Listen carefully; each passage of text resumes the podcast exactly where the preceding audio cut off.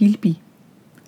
I det nordlige Italien, i Piemonte, i den lille by Garvi, levede en jagthund. Den boede hos en jæger. Jægeren var glad for sin jagthund, for den kunne snuse sig frem til alt. For tiden var jægeren meget glad, for hans jagthund ventede valpe. Jagthunden fødte tre søde valpe. Elbe, Felbi og Gilbi. Valpene voksede og legede og havde det godt.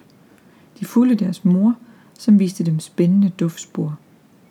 Efterhånden blev de mere modige og gav sig på snuseture omkring huset på egen hånd. En dag, da Gilby fulgte et spændende duftspor ved laden, op ad en stige og langs brædderne på høloftet, var hun uheldig. Hun gled og faldt ned mellem brædderne. Og netop hvor hun faldt, var jægeren i gang med at save brænde med sin store rundsave. Gilbis ene bagben kom i faldet for tæt på klingen og blev savet af. Hun blødte og klynkede og pep. Jægeren var ked af uheldet. Han besluttede sig for at skyde Gilby, for hun havde ondt, og han kunne ikke bruge en halv jagthund.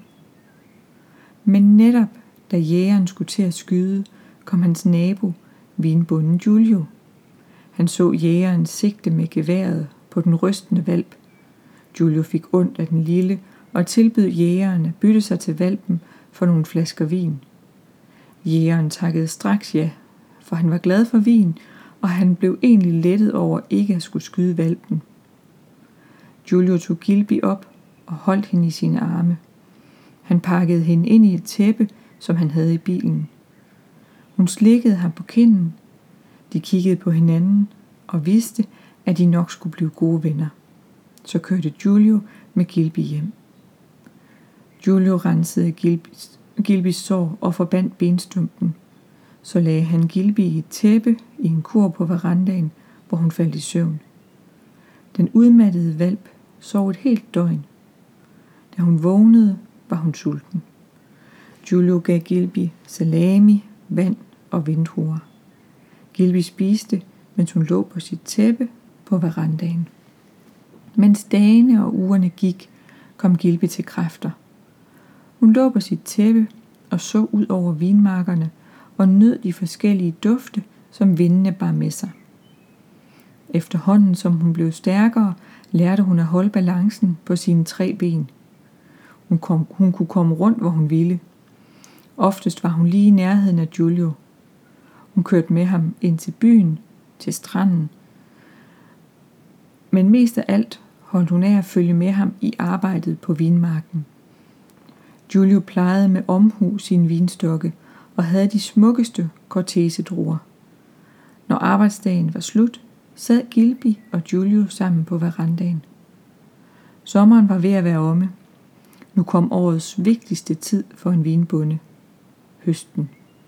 De bedste druer, der kunne blive til den bedste vin, fik man, når man valgte det helt rigtige tidspunkt at høste. Julius sad på verandaen med Gilby. Han fortalte hende om druerne og om hvor vigtigt det var at få en god høst. Druerne skulle have den helt rigtige sødme fra solen, men de måtte ikke blive for udtørret. Han kiggede på Gilby, sukkede og sagde, at han ikke vidste, hvornår det rette tidspunkt var. Gilby rejste sig og humpede en tur blandt vinstokkene, mens hun snusede til druerne. Hun gik tilbage og lagde hovedet i skødet på Giulio. De sad nogle dage på verandaen og så på markerne. Hver dag gik Gilby en tur blandt vinstokkene og kom tilbage til verandaen. Men en dag kom hun løbende tilbage så hurtigt, som hendes tre ben kunne bære hende. I munden havde hun en lille klasse druer. Hun løb hen til Giulio og lagde druerne i skødet på ham. Han smagte på druerne og spærrede øjnene op. De var pragtfulde. Det var netop nu, de skulle høstes. Julio gik i gang med det samme. Han kørte med den lille traktor med anhængeren bagpå. Han høstede og høstede og fyldte alle beholderne med druer. Bagefter bragte de vindruehøsten til den lokale vinfabrik. På fabrikken undersøgte eksperterne druernes kvalitet. Druerne var perfekte. og Giulio fik det bedste udbytte, han nogensinde havde fået. Og det takke være den trebenede Gilby. Giulio fortalte ingen om, hvordan han kunne vælge det helt rette tidspunkt at høste. Men alle havde på fornemmelsen, at der var noget særligt over gården, bunden og vinhunden Gilby.